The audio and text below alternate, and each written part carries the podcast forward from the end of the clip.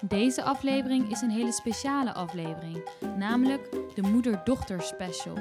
Ik ga met mijn moeder in gesprek over haar weg van herdersdochter naar kamerlid. Mijn moeder is op haar tweede hier gekomen als dochter van een gastarbeider en is als echte stapelaar uiteindelijk Tweede Kamerlid geworden. Dit is een heel bijzonder verhaal, die ik natuurlijk ken als dochter. Maar speciaal voor Moederdag wil ik een deel van dit natuurlijk grotere verhaal graag met jullie delen. Veel luisterplezier!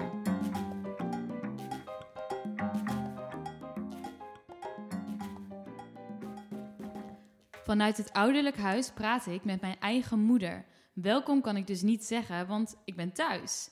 Uh, dit is ook nog eens een hele bijzondere dag. Het is 5 mei, de dag van de bevrijding. Maar ook de dag dat jij bevrijd werd uit de baarmoeder, want je bent jarig. Van harte gefeliciteerd, mama. Hoe oud ben je geworden? Dankjewel, lieverd. Ik ben 52 geworden. 52. Nou, zo zie je er helemaal niet uit. Voel jij je 52? Dankjewel. Dankjewel. Of ik me 52 voel? Ja, weet ik niet eigenlijk. Ik voel me hetzelfde als gisteren. Vooral blij. Ja? Uh, hoe, hoe kijk jij aan tegen ouder worden? Nou, ik vind ouder worden mooi. Ik, uh, ik omarm eigenlijk wel heel erg het ouder worden. Uh, omdat het uh, veel meer verrijking in je leven betekent. tenminste, zo ervaar ik het. Mm -hmm. Maar um, het heeft ook wel te maken met het feit dat mijn moeder is overleden toen ze 39 was. Oma, ja, ik heb haar nooit gekend ook. Nee, en haar, oh, haar moeder is ook overleden toen ze 39 werd. Dus um, ouder worden is niet iedereen gegeven. Dus ja. ik ben vooral dankbaar. Ja, ik zie ouder worden ook wel als iets heel positiefs. Want je raakt veel meer in balans. Hoe ouder je wordt, dat is mijn ervaring, hoe zelfverzekerder. Je weet meer wie je bent, je weet weer wat je wil. Minder chaos in je hoofd. Dus ja. uh, ik vind dat oppervlakkig dat mensen zeggen... het is misschien een beetje een waardeoordeel... maar oppervlakkig dat uh, vaak vrouwen uh, een hekel hebben aan ouder worden... omdat ze rimpels krijgen. Maar dan denk ik van ja, maar het gaat erom hoe je van binnen voelt... en Volgens mij voel je alleen maar beter. Maar goed, dat terzijde. Um, ja, deze podcast uh, is heel bijzonder. Het is een moeder-dochter special. Het gaat over jouw drijfveren. Uh, ik heb altijd ervaren dat jouw drijfveer heel erg in vrijheid zit. Ook de manier waarop jij mij hebt opgevoed, heel liberaal. Uh, waar ik heel blij mee ben ook. Altijd de uh, kans gehad om mijn eigen keuzes te maken. En vrijheid komt ook heel vaak in, voor in jouw werk, in je politieke speeches. Dus uh, we gaan binnen deze podcast uitzoeken waarom vrijheid zo belangrijk is voor jou. Dus ik wil graag even beginnen bij de root. dus bij mijn eigen opa en oma. zij kwamen hier natuurlijk in de jaren 60 in Nederland om te werken voor Nederland als gastarbeider. Daarna bleven ze ook hier. Uh, jij bent tweede generatie daardoor. Um, wat werd er van, wat werd er van uh, hen verwacht? Wat, wat verwachten zij van jou? Sorry. Want uh, zij groeide natuurlijk op in, hier in een, jij groeide natuurlijk op in een hippie tijdperk. Werd jij onderdrukt? Ik, uh, of ik onderdrukt werd? Ja. Nou, mijn ouders die gaven mij vooral uh, de boodschap mee... Uh, maak je school af, pak je kansen en wees onafhankelijk van een man en ook van de staat. Dat was echt een kernboodschap die ik steeds meekreeg. Um, en dat kwam ook omdat mijn vader, die was ooit een herder in zijn jeugd, heel veel jaren. En uh, hij heeft amper de basisschool af kunnen maken, terwijl hij ook uh, eigenlijk slimmer was dan zijn leeftijdsgenoten. En dat heeft hij altijd jammer gevonden. Zei opa dat ja? Ik was altijd slimmer dan mijn leeftijdsgenoten. Ja, want hij zei ja, hij vertelde dat laatst ook weer. Uh, hij haalde betere cijfers. Hij nee. moest van zijn uh, basisschoolleerkrachten andere klasgenoten helpen uh, leren, uitleggen. Hij moest uitleggen, omdat hij het zelf eerder snapte. Waar ging ze eigenlijk naar school? In het dorp zelf? Want hoe in moet ik dat voorstellen? Echt in de bergen, hè? Ja, het dorp waar ik geboren ben, ook ja. waar mijn ouders geboren zijn, uh, ligt tegen een hele mooie berg aan. Ja. En daar was een uh, basisschooltje. En, um, en kinderen die door konden leren, die moesten naar de stad. En uh, dat geld hadden mijn opa's en oma's niet. Daardoor uh, heeft mijn vader niet door kunnen leren. Dat heeft hij altijd jammer gevonden. Dus toen hij als gastarbeider in Nederland kwam, um, heeft hij ons wel al die kansen willen geven. Dus was je school afmaken en kansen benutten en ook onafhankelijk zijn, um, was heel erg belangrijk. Oké, maar werd jij ook echt vrijgelaten in je jeugd dan? Als je het vergelijkt met je leeftijdsgenoten? Want het was toch echt het tijdperk van de vrije liefde, et cetera. De hippie-tijd, de jaren zeventig. Nee, daar zat wel wat verschil. Uh, mijn ouders die komen niet uit de meest conservatieve deel uh, van uh, de Turks-Nederlandse gezinnen, zeg maar. Ze zijn relatief gerelateerd daaraan weer progressief. Maar als je het relateert aan de gemiddelde uh, Nederlandse gezinnen zonder migratieachtergrond destijds, uh, waren ze wel wat conservatiever. Want mijn ouders waren eigenlijk ook, zoals heel veel ouders, eerlijk gezegd, doodsbang voor seks, drugs en rock'n'roll in het leven van hun dochter. En daar waren ze wel vrij beschermend in. En ik, had, uh, ik kreeg wel wat strakkere zedelijkheidsnormen mee dan gemiddelde klasgenoten. Ja. En mijn enige uitje was ook eigenlijk een uitje naar de biep om de twee weken. Dat mocht. Dat was jouw escape, zeg maar. Nou, maar dat mocht, want dat, dat, dat, was, dat was uh, vooruitgang, dat was ontwikkeling. En dat ondersteunde mijn vader heel erg. En dus naar de bibliotheek mocht ik zeker. En, uh, en ik vond dat ook altijd een heerlijk uitje. Ik uh, leende om de twee, drie weken echt iets van vier, vijf, zes boeken. En ehm, ja, dat heeft eigenlijk, dat was heel belangrijk in mijn jeugd. Oké. En uh, de bibliotheek, was dat ook een manier voor jou om een soort van in een andere realiteit te komen ook? Dat je toch een soort van vrijheid ervoer in de boeken? Ja, ja dat, heb, dat zeg je wel mooi. Uh, daar kon ik wegdromen, daar kon ik in andere levens zitten, daar kon ik, uh, kreeg ik ook een venster naar andere levens. Ja. En, want mijn eigen vrijheid zou beginnen op het moment dat ik uh, mijn eigen leven kon opbouwen. En dat was in die tijd door te gaan trouwen. Ik moest wel met de juiste vent natuurlijk. Maar mijn vader. Is dat voor jou de juiste vent geweest om vrijheid uh, te zeker, vinden? Ja, ja, zeker. Ja, en dat begon natuurlijk, nou niet natuurlijk, maar bij ons waren ik was verliefd geworden op je vader. En vervolgens heb ik wel even stilgestaan bij het feit van gaat het ook klikken? Hè? Mm kunnen we het leven samen leiden die ik ook voor ogen heb? En wat had jij voor ogen dan? Niet, uh, had je al voor ogen? Nou, ik word Kamerlid? Of, uh... Nee, totaal niet. Maar ja. één ding wist ik wel. Ik wil, wilde niet in een traditionele uh, uh, vrouwen rollenpatroon zitten. Dat wilde ik absoluut niet. Dat had ik wel heel erg duidelijk. Oké, en uh, hoe uh, steunde hij jou daarin? Of hoe heb je dat gemerkt bij hem? Nou, jouw vader, papa, die komt zelf ook, ook uit een heel geëmancipeerd gezin. Veel zussen. Ja. ja. veel zussen. En ook echt een feministe als zus. Pittige zussen, ja. Pittige tantes. Ja. Klopt. En een van die zussen, dat is ook echt, echt wel een feministe. Ja, zeker. Dus uh, die invloeden nam hij natuurlijk ook mee. Nee, ik heb uh, vooral heel veel steun gehad naast alle liefde die wij als gezin ook van hem krijgen natuurlijk. Maar ook heel veel steun. Ja, absoluut. Want, want op een gegeven moment, je, je was moeder, maar je had niet echt een hele hoge ambitie op dat moment. En op, op een moment, ik kan me herinneren dat jij dat tegen mij zei. Er was een avond dat je in je bed lag en dat je op een gegeven moment dacht: maar wacht even, is dit alles? Ik wil meer dan dit. Ja, nou, ik groeide op in een volksbuurt waar uh, gelijke kansen zeker niet vanzelfsprekend waren. We hadden helemaal geen voorbeelden van meisjes en vrouwen die aan het werk waren of die, die een loopbaan hadden. Er waren meer mensen thuis dan dat ze aan het werk waren. Laat staan dat vrouwen ook zelfstandig en onafhankelijk en gelijkwaardig uh, deelnamen aan de samenleving. Dus die voorbeelden had ik niet.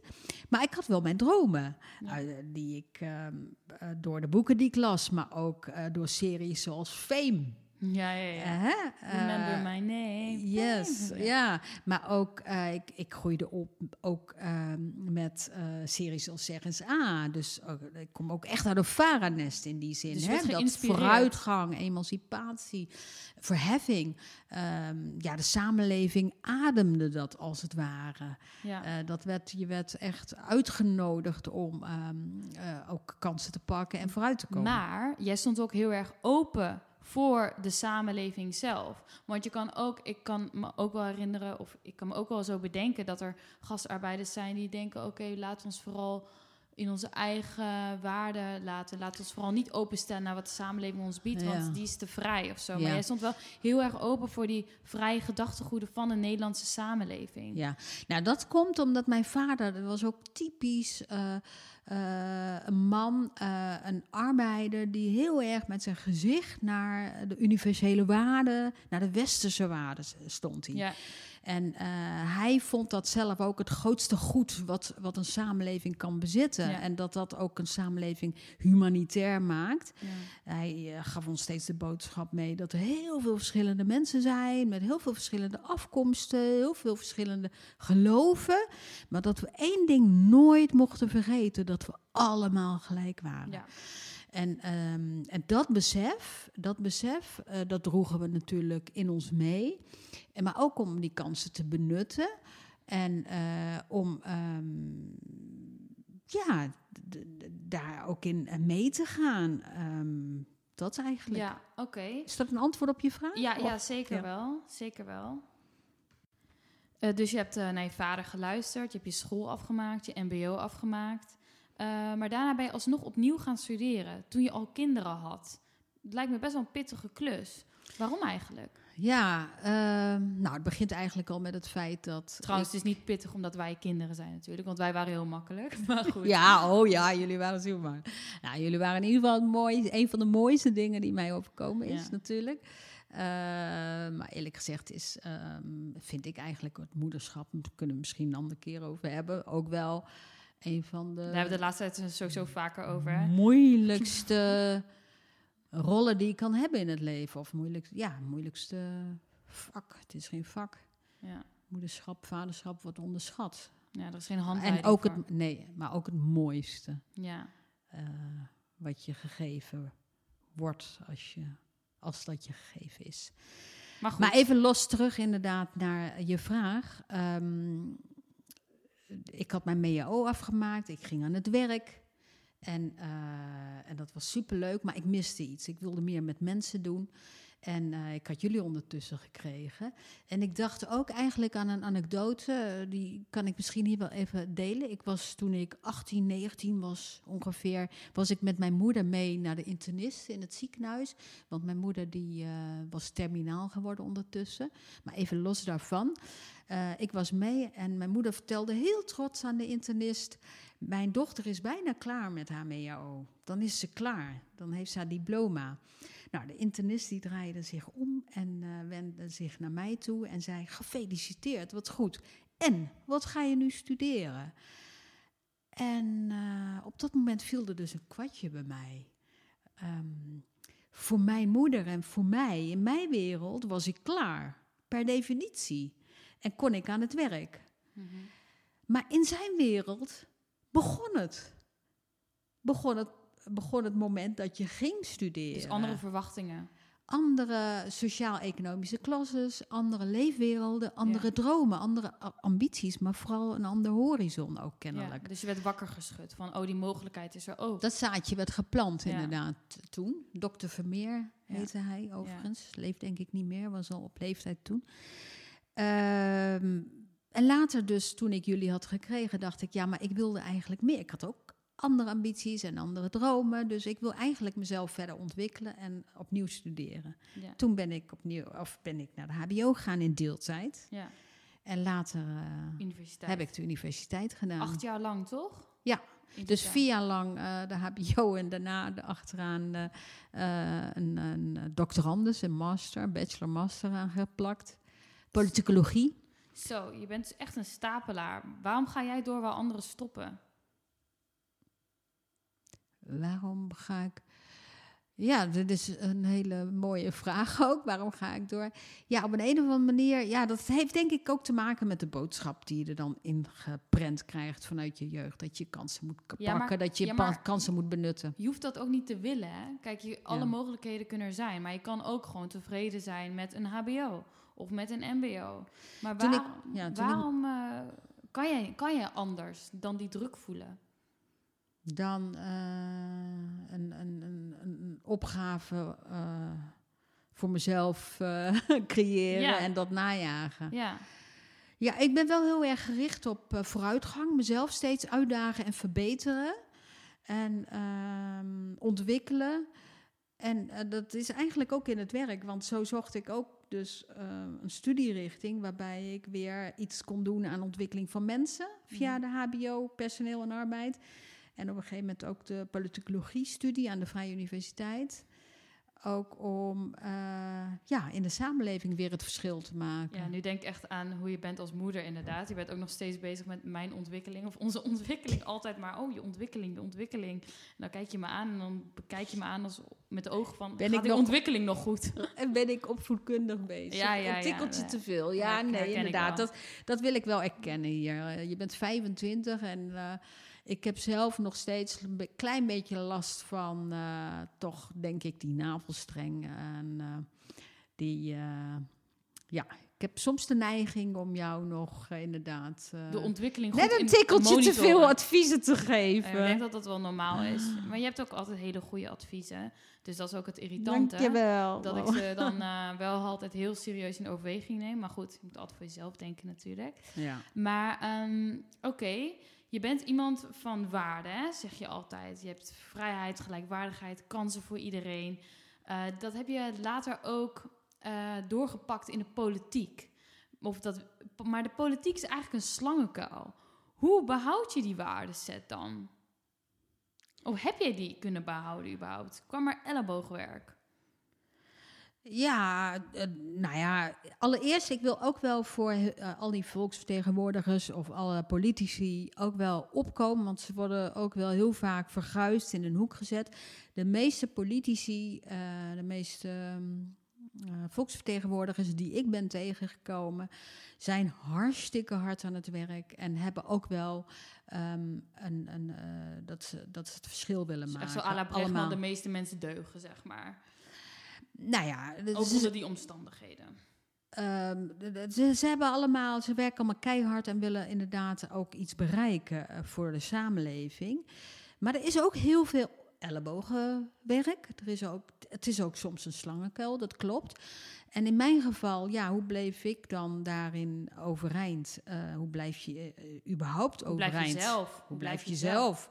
Nou, je moet als de eerste um, dag dat ik um, in het kamerwerk uh, kwam um, te zitten en daar rondliep, zag ik al dat daar alles in het kwadraat was. De snelheid, de, de, de, de, profileringsdrang, de concurrentie, de informatiestromen, de mediadruk, de, de, de, de dossiers. Alles was daar qua gewicht, qua omvang in het kwadraat. Het is allemaal vergelijkbaar met het gewone leven, maar wel in het kwadraat. Dus dacht ik, ik maakte een afspraak met mezelf en ik hoop eigenlijk dat dat gelukt is. En uh, dat zal heus met vallen en opstaan ook bij mij geweest zijn. Maar ik maakte wel met mezelf de afspraak. Kijk, wat je ook doet, vergeet nooit waar het je om te doen is. Namelijk dat je het verschil wil maken voor die mensen. En uh, laat je niet vervormen tot um, een van de 149 uh, die op dat moment daar rondliep aan Blijf collega's.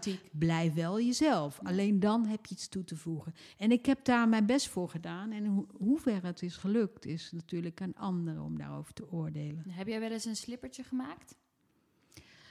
Een stomme fout. Uh, ja, ja, ongetwijfeld. Dat je denkt, oh, nu was ik echt even niet mezelf. Of nu ben ik echt een beetje achter de elleboog geweest. Of heb ik dat spel, ben ik iets te ver doorgaan in dat spel? In dat spel? Uh, nou, ellebogen, ja, dat is heel moeilijk om dat over jezelf te zeggen. Maar dat is niet mijn ding. Hmm. En uh, dat is misschien ook wel tegelijkertijd soms ook wel een, een, een, een gebrek.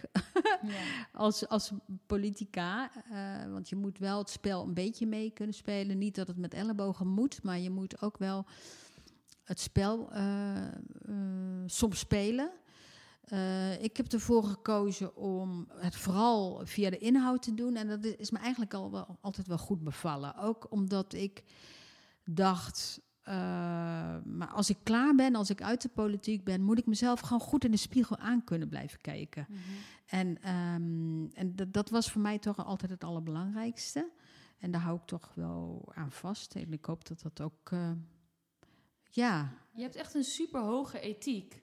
Waar komt dat vandaan? Ja, ik ben totaal niet religieus, maar mijn vader die was wel religieus. Ja.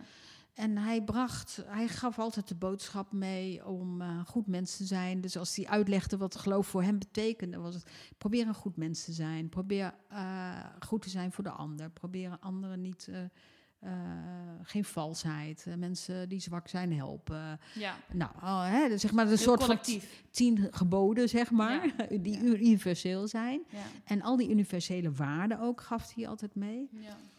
En, um, Heel humaan eigenlijk humanisme, ja. dat, dat is eigenlijk de basis van mijn opvoeding. Ja. En misschien is die ethiek wel juist zo scherp bij mij. Dat herken ik wel een beetje. Want ik ben soms ook echt roomser dan de paus. Uh, maar dat komt denk ik ook omdat het een soort van een, een, een, een, compensatie voor is, misschien wel voor een deel, richting mijn ouders die wel gelovig zijn. Oh ja. Uh, dat, je, dat je dan alsnog ethisch correct kan zijn wanneer je niet sorry, sorry papa, ik ben uh, niet echt religieus meer, maar de essentie daarvan, maar ik ben wel wees, goed wees een goed mens, dat probeer ik heel erg te zijn. Ja, ja. Dat is toch oké? Okay? ja. Misschien is het wel zo, ja. Tot slot, om even terug te gaan naar jouw kernwaarden en terug te komen op bevrijdingsdag, 5 mei.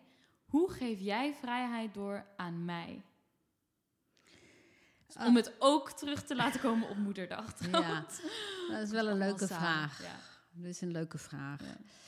Nou, ik, het doet me denken aan uh, een vraag die jij ooit hebt gekregen van een klasgenoot toen ik uh, binnen, de, binnen de politiek actief werd. Van waarom zit jouw moeder eigenlijk in de politiek, hadden ze jou gevraagd, vertelde je thuis later. Oh. En toen had jij gezegd, zij heeft. Oh, weet ik nog wel. Ja, zij heeft uh, extra hard moeten werken voor alle kansen en um, om ook kansen te krijgen. En ze wil het voor ons makkelijker maken. Nou, ik had. Ik had het niet mooi. Ik had het niet zo mooi kunnen formuleren, maar dat. Dank je. Ja, dat vond ik echt heel knap op die leeftijd al van je. Maar goed, hier spreekt ook een hele trotse moeder, hè? Sorry, luisteraars. ja, sorry, luisteraars. Ik mhm. ben uh, trots, zoals iedere moeder, op haar kinderen natuurlijk. Maar ehm, eh, wat ik wil aangeven hier is eigenlijk... Um, dat zit er uh, ongetwijfeld bij mij onder... dat ik de vrijheid die niet kan bestaan zonder gelijkwaardigheid. En zonder ook solidariteit, zonder ook uh, kansen scheppen, kansen bieden voor mensen die dat niet vanuit, een, uh, vanuit vanzelfsprekendheid, vanuit huis al meekrijgen. Om daaraan te blijven werken, omdat ik weet welk verschil dat in mijn leven heeft gemaakt, maar ook heel goed zie en welk, uh, welk verschil dat in, in het samenleven maakt. Dat ik um, dat in de opvoeding aan jullie heel erg heb proberen uh, mee te geven. Dat, alle vrijheid en gelijke kansen die ik wel heb gehad, maar ook die ik niet heb gehad, dat ik dat jullie wel heb willen bieden. Uh, ik hoop ook dat ik jullie um, uh, een kompas heb meegegeven, dat vrijheid het grootste goed is. Het kompas dat alles kan, waardoor je juist af en toe gedesoriënteerd bent en zoekend. Maar goed, dat is... Uh, dat succes een eigen keuze is. Ja, ja, maar dat zijn generatiestruggles ook hoor. Dat is ook een millennial dingetje. Succes is een eigen... Nou, dat, dat vind ik inderdaad wel als... Nou, als niet per se succes een eigen keuze, maar gewoon dat alles mogelijk is. Nee, succes is zeker geen eigen keuze. Uh, wat wel is dat je, dat je altijd je eigen dromen en, en mag najagen. En dat je... Ja, maar er zijn zoveel dromen. Zeg maar, dat is een beetje dat millennial dingetje. Van er is zoveel keuze, er is zoveel mogelijk. Wat doe je dan? Ja. Maar dat is wel echt iets van onze generatie. Want in jouw tijd, dan had je echt een paar opties. En je mocht blij zijn als je die mocht nastreven. Wij hebben alle kansen, alle mogelijkheden. Wat dan weer zorgt voor. Ja, het klinkt echt super verwende millennial shit. Maar keuzestress, zeg maar. Maar het is wel echt een ding. Het is wel echt een ding. En dat mensen heel veel nadenken over wat ze nou willen. En wat ze nou kunnen. En dan zitten ze heel lang na te denken. En uiteindelijk doen ze niks Of dan uiteindelijk doen ze iets en denken ze, ik ben niet blij. En dan gaan ze weer iets anders doen. En dan zijn ze nog steeds niet blij. En dan raken ze diep ongelukkig. Want dan denken ze van, goh, maar ik doe het toch... Waarom weet ik het niet? Waarom heb ik niet meteen mijn droomjob? Het is toch mijn eigen verantwoordelijkheid, inderdaad, wat je zegt. Dus dat is wel echt een ding van uh, deze generatie. Uh, wat zou je daarop adviseren? Um, Aan mij? Ja, zoek bij jezelf heel erg uit wat je belangrijk vindt. Uh, ga um, kijk heel erg naar wat je van waarde vindt, wat je fundamenteel van waarde vindt. En wat je, waar, je, waar je het verschil kan maken en uh, waar je je hobby van zou willen maken. Nou, mijn hobby heb ik zeker gevonden in de podcast. Dankjewel. Uh, ik wil jou ook heel erg bedanken voor al je levenswijsheid en je kwetsbaarheid. En uh, bedankt dat jij mijn moeder bent. Oh, wat lief. Oh, het is mijn grote geluk dat jullie mijn kinderen zijn. Nou, wat een liefdevolle afsluiting. Dankjewel. Dank.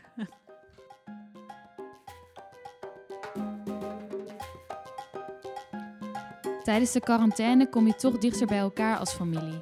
Ik ben ook heel dankbaar dat ik altijd kan terugvallen op mijn warme nest. Dat is een geluk die ik heb en waar ik me heel bewust van ben en die koester. Hopelijk hebben jullie ook genoten en zijn jullie geïnspireerd geraakt van dit gesprek. Nou, heel veel sterkte nog eventjes in de lockdown.